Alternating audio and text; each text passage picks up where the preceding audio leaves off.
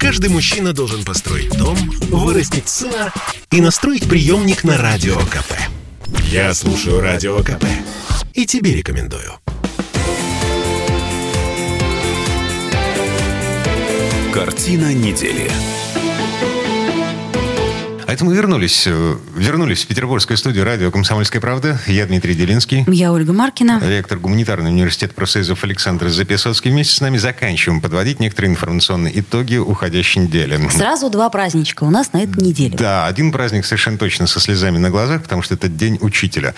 Александр Сергеевич, вы учитель. Ну, в общем-то, профессуру не называют учителями, но в широком смысле, конечно, мне хочется думать, что я учитель, потому что это очень такое благородное понятие. Да что вы. Да. А вот почему-то большинство россиян так не считают.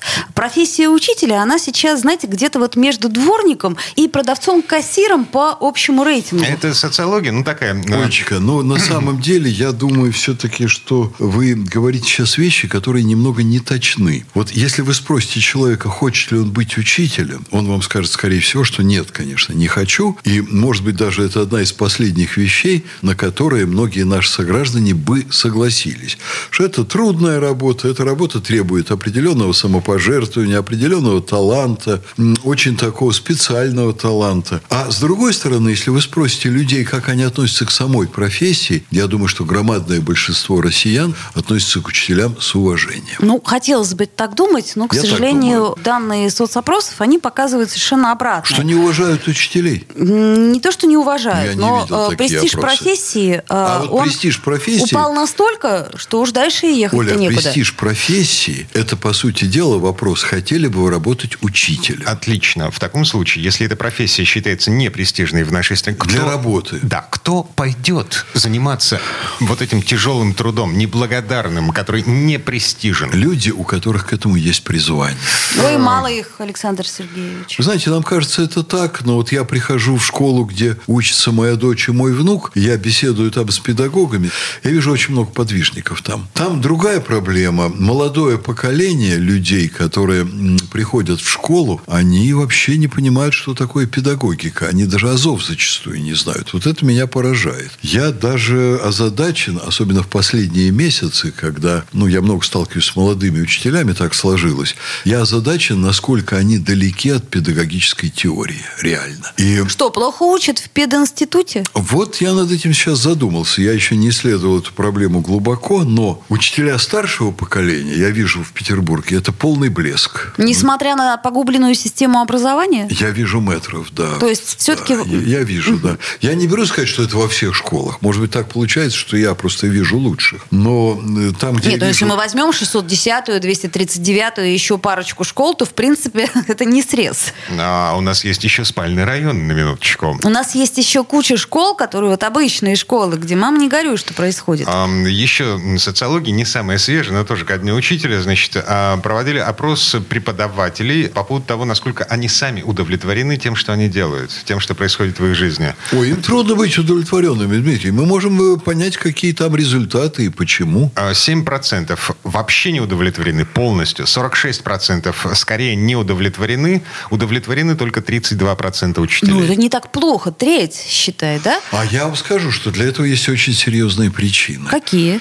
Во-первых, у нас общественная практика противостоит учителю. В первую очередь, средства массовых коммуникаций, общественные настроения, господствующая идеология Ювенальная в обществе. юстиция. Ювеля- Да все, что хотите. У нас, Вот э, простите, еще нет ювенальной юстиции. Пока. Ну, знаешь... У нас есть вещи очень близкие Да, есть очень права человека, которые иногда... Есть очень к этому нарушают- близкие вещи. Мы, мы потихоньку движемся, к сожалению, большому в эту сторону. Однозначно. То есть в общественной практике очень мало вещей, которые радовали бы учителя, потому что настоящий учитель, он хочет вести детей, сея разумное, доброе, вечное по жизни. А реальная жизнь дает для этого очень мало оснований. Беды в семьях. Учитель должен работать вместе с семьей. А современной семьей, вот как вы говорите, в обычных школах, в спальных районах, работать становится все сложнее. С другой стороны, учитель должен был бы получать мощную поддержку государства. И дело даже не только финансовой поддержке, а эм, вот в советское время учителей очень очень хорошо готовили, их сопровождали на всем профессиональном пути всю жизнь. Институт повышения квалификации, вот это методическими все. разработками, повышением квалификации и так далее, и так далее.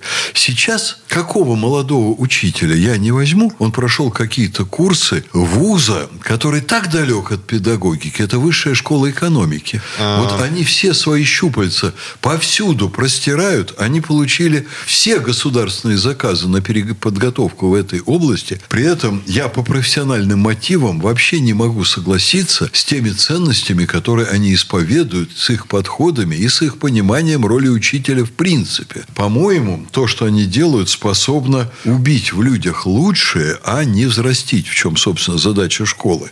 Так, ну хорошо. Получается, что государство вместо реальной поддержки педагогов... Огромная нашей стране, неприятность. Вот. Оно еще их перегружает всевозможной бюрократией. Бумаготворчество – это следующее, о чем я хотел бы сказать. Это чудовищная, фантастическая история. Люди не столько работают с детьми, сколько они тратят время на огромные горы бумаг, и ничего не происходит к лучшему. Вот я вам скажу, что я знаком с нашим министром Кравцовым. Вообще-то я отношусь к нему с большим уважением. Он человек реально из педагогики, он, по-моему, руководил или работал в педагогическом НИИ. Он, я думаю, что, судя по многому, он великолепно знает систему. Но э, он выражает вынужден выражать, это иначе он будет несовместим с должностью, позиции нашего российского закулисья, которое видит образовательную систему определенным образом. Отсюда и происходит вот эта вот история с бумагами, история с тем, история с этим. Эм, Понимаете, школа начинает подр- э, пониматься как такой бизнес-институт, который сам должен управлять деньгами, он должен их зарабатывать и прочее, и прочее. Исчезла в очень большой степени внешкольная работа с детьми, потому как э, это не стимулируется, это не поощряется. Сейчас, по-моему, потихонечку восстанавливают. Кое-где это.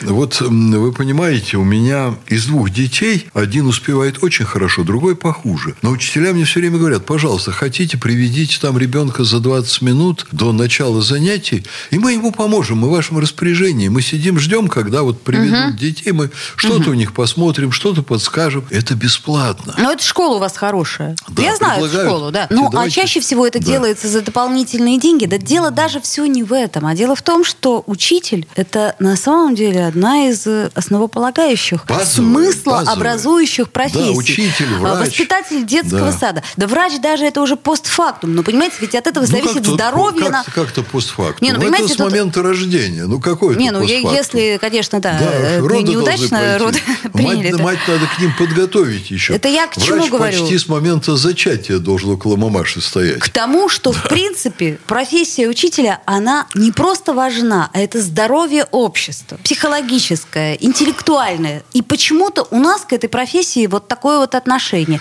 И вообще к образованию. Да нет, и мы, к педагогике. мы знаем почему. Потому что что? У нас в свое время укоренились в 90-е годы и особенно в начале 2000-х псевдолиберальные взгляды на образование. Так, я вот я не знаю, какие слова найти для того, чтобы сделать э, этот мир лучше. Я не уверен в том, что эти слова долетят до тех ушей, до которых они должны долететь в итоге. Но что-то надо с этим делать, иначе будет дальше будет только хуже.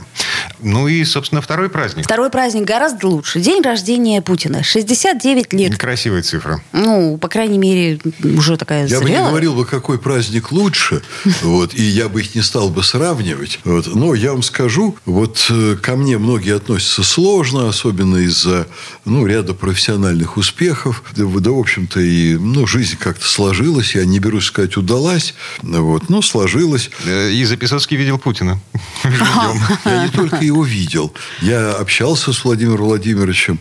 Вот, он бывал у нас в университете и не раз. Я не могу сказать, что я его друг или даже, что я его близкий знакомый. Но я могу сказать про Путина, что это человек, который очень во многом является моим идеалом. И вот э, одна из вещей, за которые меня ненавидят недоброжелатели очень сильно, то, что я это открыто высказываю. Вот вы попробуйте найти вообще в стране хотя бы десяток людей, которые откровенно говорят, Путин идеал. А давайте мы ему что-нибудь пожелаем, А мы нашему ему президенту. пожелаем здоровья и терпения, потому что его способность переносить свинство сограждан, как бы даже не замечая. Вот оно к нему не пристает. Она меня потрясает. Он делает для страны колоссальное количество важнейших, полезных вещей. И, собственно, то, что я иногда читаю, то, что я слушаю, меня в ступор вводит. Ну, в общем, да. Если бы мои подчиненные, например, вели себя так же, как э, ведут себя чиновники даже высшего уровня, э, ну, я бы, наверное, подох от стресса. Мне кажется, он просто к людям привыкает, и поэтому он многое им прощает. А еще мне бы хотелось все-таки пожелать нам,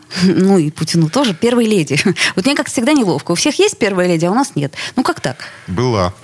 Была, но хотелось бы... Ой, слушайте, ну, что? У некоторых на Западе сейчас первые леди – это мужчины. Вот они сами Но это, мужчины. мне кажется, что это все-таки, первые- все-таки не про Путина И первые леди у них мужчины. Это точно не про Путина. Он, на мой взгляд, настоящий мужчина. Он, на мой взгляд, настоящий петербуржец. Он по-настоящему интеллигентный человек. Он для меня образец Владимир Путин. Отношение к родине, отношение к людям, корректности.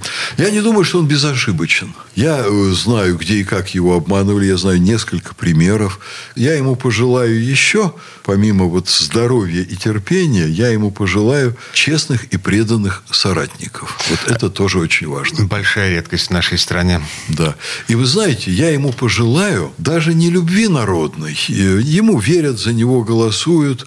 Вот. А я ему пожелаю интеллигентности недоброжелателей. Потому что вот такого моря нечестных выпадов, как против него, я вообще, ну, просто не знаю в нашей российской истории именно нечестных. Вот играть в эти игры, в которые вот некоторые, ну, пятая колонна Запада играет вокруг Путина, ну, это очень некрасиво. Надо Родину любить. Его критикам. С любовью к родине. Ставим точку э, на сегодня, по крайней мере. Всем спасибо. Хороших выходных. До встречи. Всего доброго. Картина недели.